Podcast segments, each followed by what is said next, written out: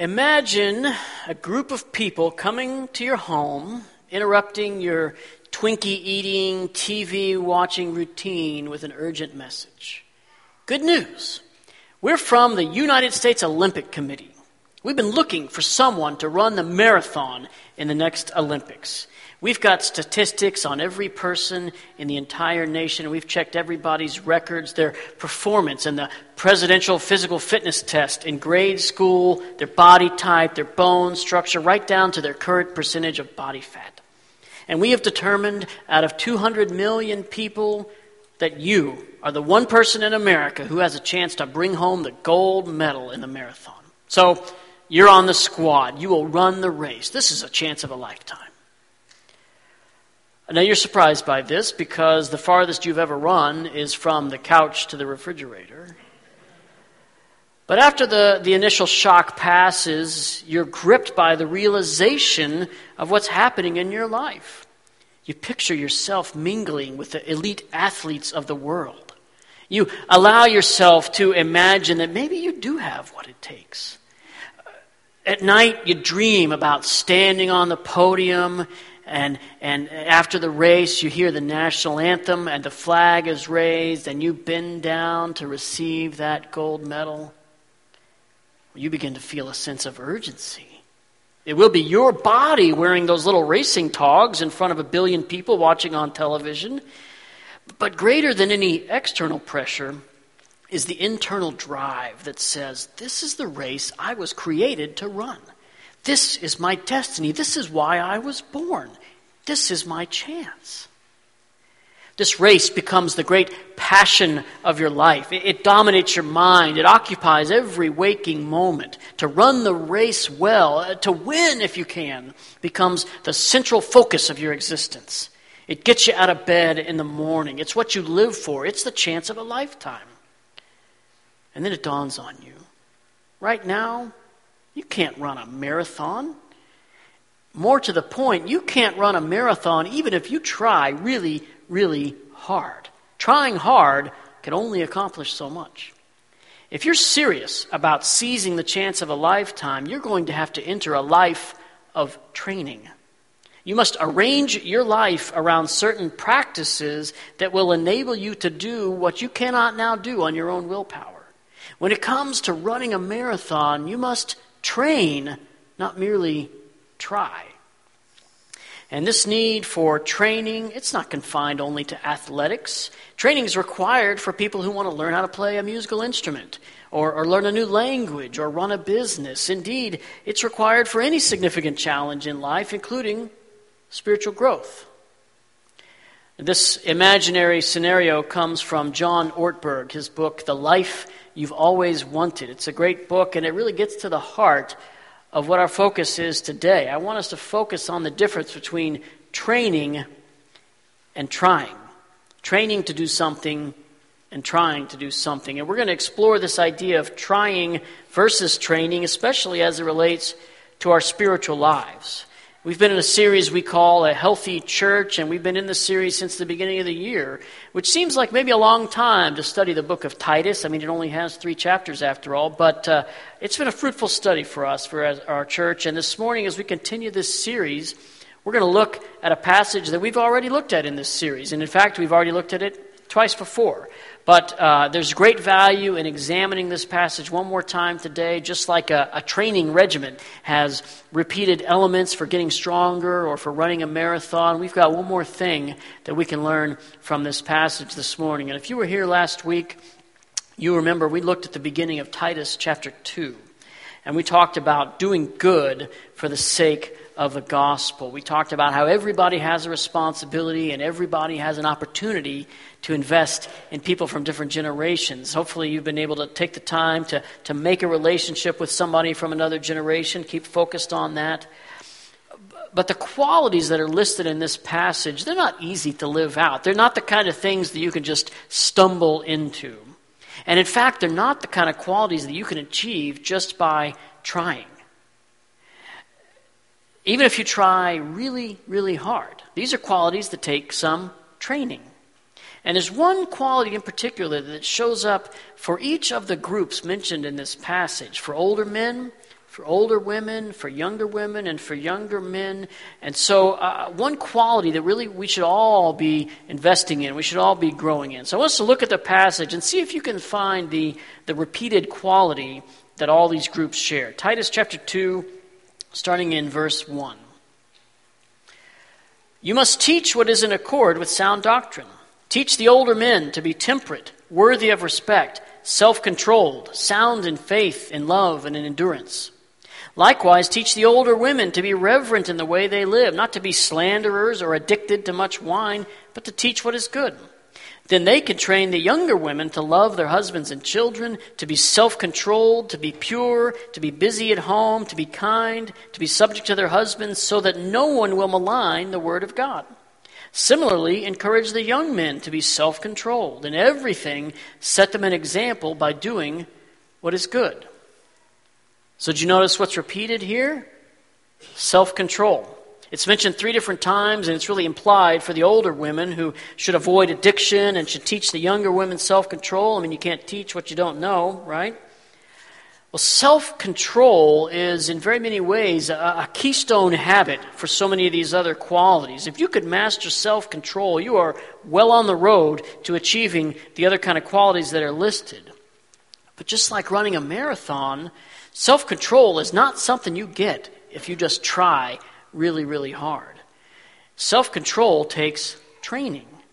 And, and, training, that's what I want us to focus on today. And before we get to the training, though, we really need to understand what are we talking about here? I mean, what really is self control? If that's our goal, we didn't know what it means. I mean, we know when we don't have it, when we eat an extra brownie when we shouldn't, that kind of a thing. But, but what is the Bible really talking about when we talk about self control? The best way I can think to describe it is by looking at a particular story from the Gospel of John. If you look at the Gospel of John, there's this moment early on when John the Baptist is doing a lot of great things. He's teaching, he's gaining a lot of notoriety for himself, he's drawing large crowds. And then Jesus shows up. And he's doing even better things. And he's drawing even larger crowds. And some of John's followers say to John, Hey, aren't you upset that Jesus is over here getting more attention than you?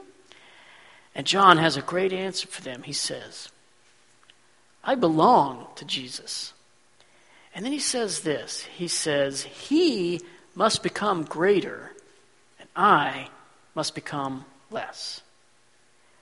And that to me is a good definition of self control. It's not just getting better at something, it's not just mastering your own willpower, it's not just trying harder.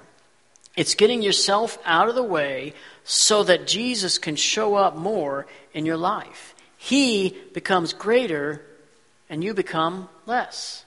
So that ultimately you become more and more like Jesus. That's the goal of the Christian life. That's why self control is necessary for each and every one of us. So, how do we do that? What kind of training regimen do you need for getting rid of yourself and getting more of Jesus in your life? That's some pretty hefty discipline it calls for. But, but even more, we got to realize we can't do it on our own. I mean, if the goal is to get less of ourselves, less of our own sinful nature, to get more of Jesus, we can't do that on our own. We need God's help. And this passage in Titus tells us just that. Look a little further down at Titus 2, verse 11. For the grace of God has appeared that offers salvation to all people. It teaches us to say no to ungodliness and worldly passions and to live self controlled, upright, and godly lives. So the grace of God teaches us to be self controlled. It's not something we can do on our own, not just trying hard. It comes from God, it's a gift of grace from Him. And when we think about self control, we realize that what we need is not just discipline, but something that allows God's grace to work more and more in our lives. And that's where spiritual disciplines come into play. Unlike a, a, regular discipline that involves you making concentrated effort to do something, in other words, just you trying harder, a spiritual discipline is different because a spiritual discipline is a practice that helps you grow in your own spiritual maturity. It helps you become more and more like Jesus and less and less of your old self.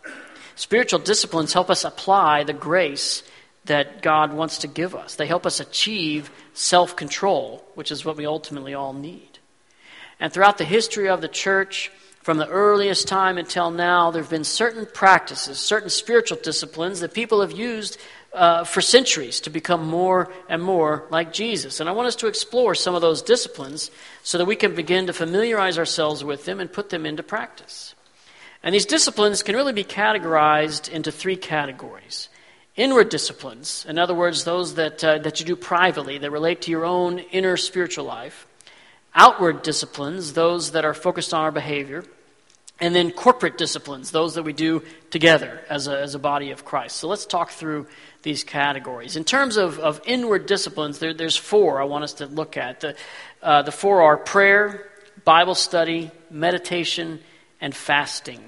And prayer, hopefully pretty self explanatory, you know, but if you've ever been trying to pray and gotten distracted, then you know it takes a certain amount of discipline. You know you need some external help. And, and one thing that really helps is to have some kind of a system for, for praying. You know, it helps you achieve some of this self control in your, in your life. And if you don't have a system, if you're in need of a system, the best thing I can do is to recommend a book called A Praying Life by Paul Miller. It's an excellent book. Uh, a lot of our growth group leaders read through it a couple of years back, and, and he outlines a very simple system. Uh, I've mentioned before about an app that I use called Prayer Mate. And it's just a great way to get your prayer list on your phone or tablet or whatever. It's always with you. And uh, prayer is one of these inward disciplines. Another really simple system, you don't even have to think that much about it, is the idea of uh, concentric circles. So you start uh, with yourself. It's the only time you're allowed to put yourself in the middle, right there. And then you pray for yourself, and, and then maybe your immediate family, and, and then extended people, and then your, your network of friends or neighbors and coworkers, that kind of thing. And, and outward from there, your community and country and the whole world. So you just work your way out. That's an easy thing to remember. So, so prayer is an inward discipline, and, and Bible study is is another one. And there's lots of different ways to do Bible study, but the key is simply this: you've got to come to the Bible with open hands. You want to let the Bible speak to you, not try to make it say things that it's really not saying. So, so check your assumptions as you open up your Bible. That's a key part of letting Bible study really be fruitful for you. Uh, I love a quote from Adele Calhoun. She says it this way The benefits of Bible study are directly related to how open, attentive, and obedient we are to what we read.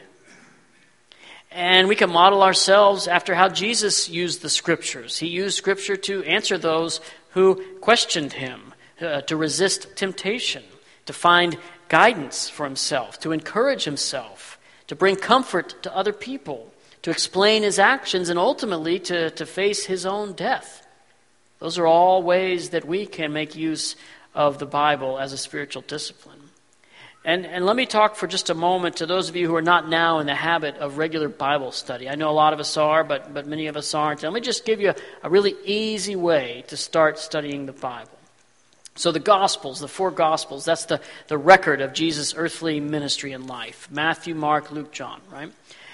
Just read through those on your own pace and ask yourself a couple of questions as you read. The first question is just as you read, what seems important to Jesus? What kind of things does he emphasize over and over again? Uh, the second question what does Jesus ask of people? And then, therefore, maybe what might he be asking of you? And third question is, is just as you read, what is Jesus inviting me to be and to do? Those are great questions that a simple way to start reading the Bible and start applying it to your life.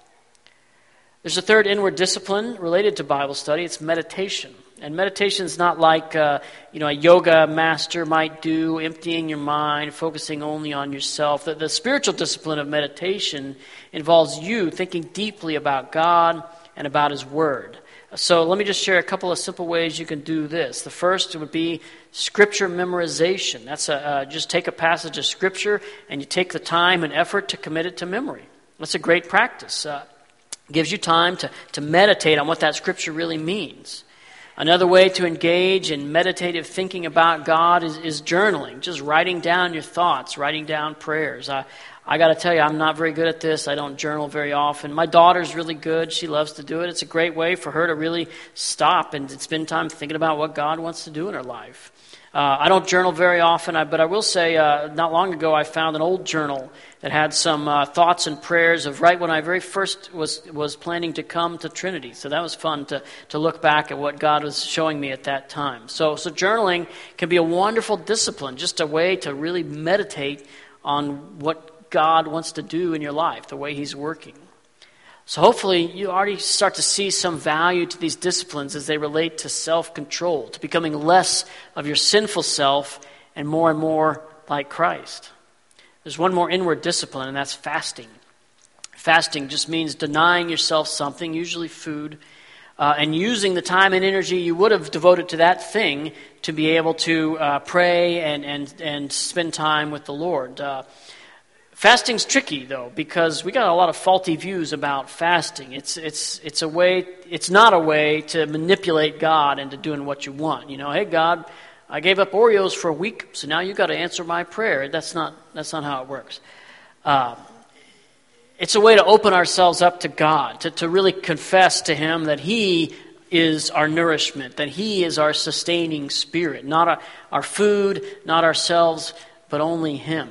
And uh, I got to tell you, I was out of town recently, and I met up with an old friend, and uh, he wanted to meet for coffee. And so uh, he suggested this place that I'd never heard of before. So I, I looked it up, and man, they had an amazing menu of crepes, like all kinds of different crepes. They had this one crepe that had uh, strawberry cheesecake inside of it, inside of a crepe. And they had another one that had like chorizo and pico de gallo in a crepe. And I, after looking at this menu, I was real excited to meet up with this guy, you know. And so we get there, and he says, "Hey, uh, I'm fasting today, but you go ahead and order whatever you want." And I was like, I was pretty hesitant. I mean, I had my eye on like three or four crepes I was trying to decide between, washing it down with a nice handcrafted latte. Well, it, just his simple statement really gave me pause, and I realized I don't need any of that, you know? And, and, and maybe I had let that menu take a little bit bigger place in my life than it should have, right? Well, that's the idea of fasting. Uh, it's just all these inward disciplines, really. You, you're denying yourself food or time or whatever so that you can engage more fully with God, letting His Spirit speak to you and, and guide your life through His Word, through prayer, through time together. And, and it's that simple. The, the second category of disciplines is outward, outward disciplines. And these are disciplines that have to do with how we're engaging the world. And there's a couple that I want us to talk about. The first one is simplicity. Simplicity. And uh, this makes me think of the old song. You probably know the song. Tis a gift to be simple, tis a gift to be free, right? But we live in a, a culture, in a society that's more cluttered and more complicated than it ever has been in the past. The discipline of simplicity forces us to carve out time and margin to be able to really love God and really love other people. I mean, let me ask you a question. Are you busy? I mean, not like right this minute, but in general, are you busy? Do you have too many things to manage?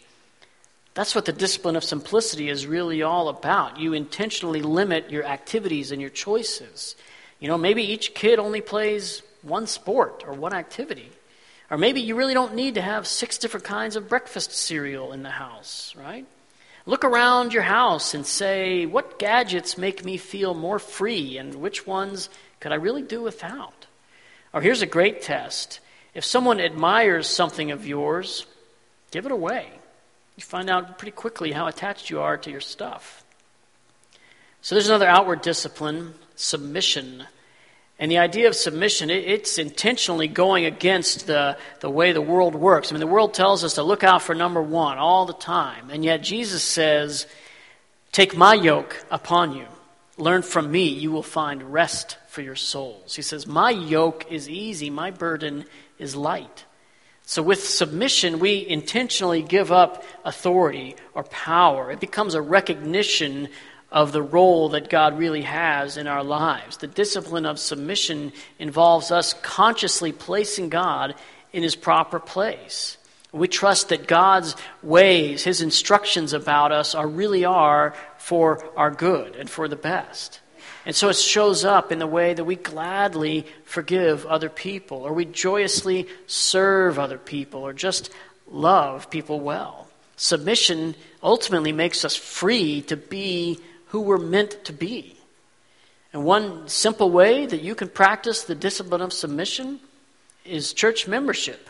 You willingly submit yourself to this body of believers. You may not like everything all the time that happens here, but it's a discipline of submission. It's a training for you. And you make the conscious choice to be part of what God is doing here. Just like we sang this morning, all to Jesus I surrender.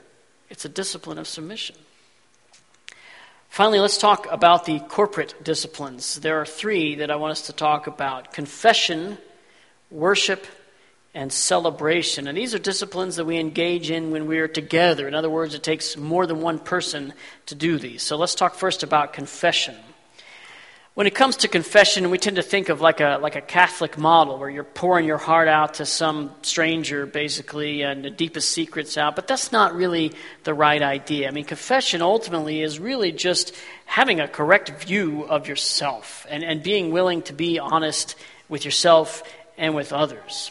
And, and confession is a really fascinating discipline. Uh, there was a study done a couple of years ago, and they surveyed 5,000 Christians, a big big survey, and they were trying to figure out what kind of qualities were consistent in people who were growing in their faith. I mean, of, of these people they surveyed, the ones who were growing in, in Christ, what kind of things did they have in common? And what they found is that the people who confess their sins regularly were growing way more than anybody else.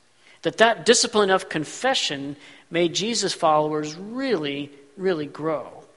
And maybe the most fascinating part is that of the people who regularly practiced confession, they were better in some ways that you might expect, but they were also better in some ways that you wouldn't expect. Like, for example, they were better at sharing their faith with other people. So, two ideas that really don't seem like they go together were united because of this discipline of confession. It's a critical discipline. Just thinking accurately about yourself and being willing to say that.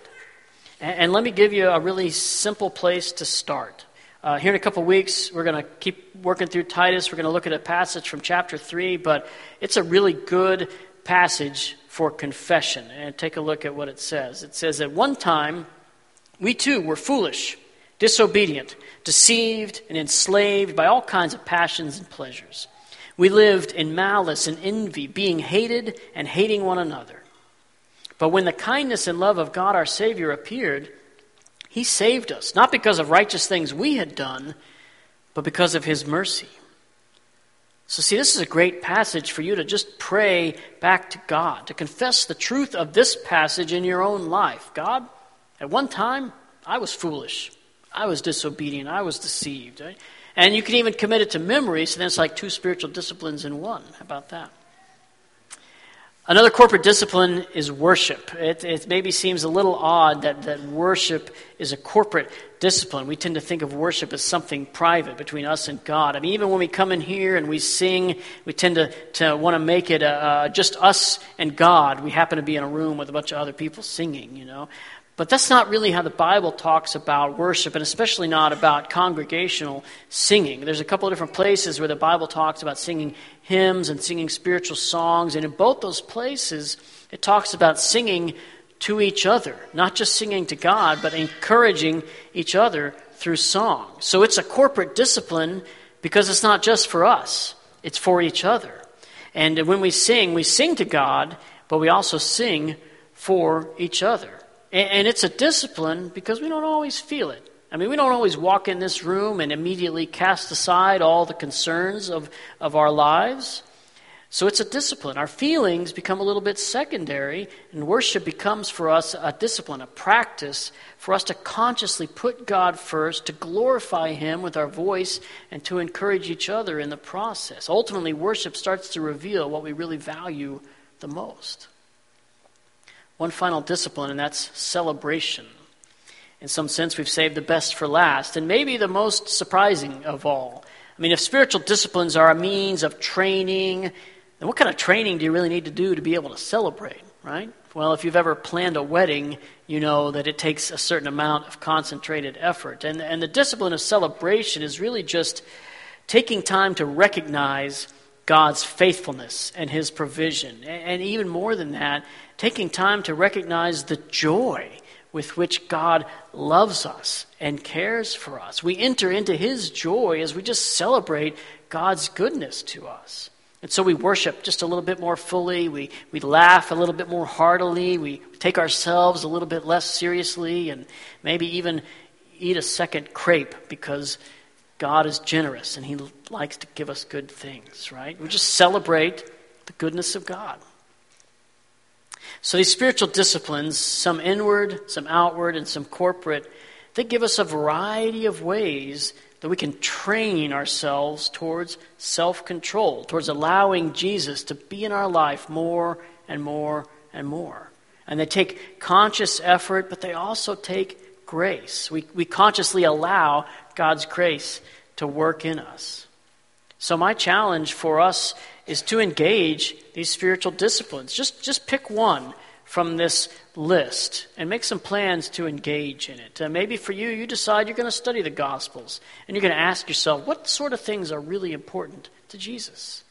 Or maybe you make some plans for a time of fasting and then really deepening your relationship with Christ that way. Maybe you go through your home and you simplify, getting rid of things that are really ultimately barriers to you being more like Christ and being able to love people well without distractions. Maybe you celebrate really celebrate God's goodness and His provision. Or maybe you just simply memorize and begin to take to heart the words of John the Baptist that he must become greater and I must become less. I want to give us all a moment to look over this list. You can look at your sermon notes there. Just think about these disciplines and identify just one that you might try. So I'm going to give you a moment to do that and then we'll pray together.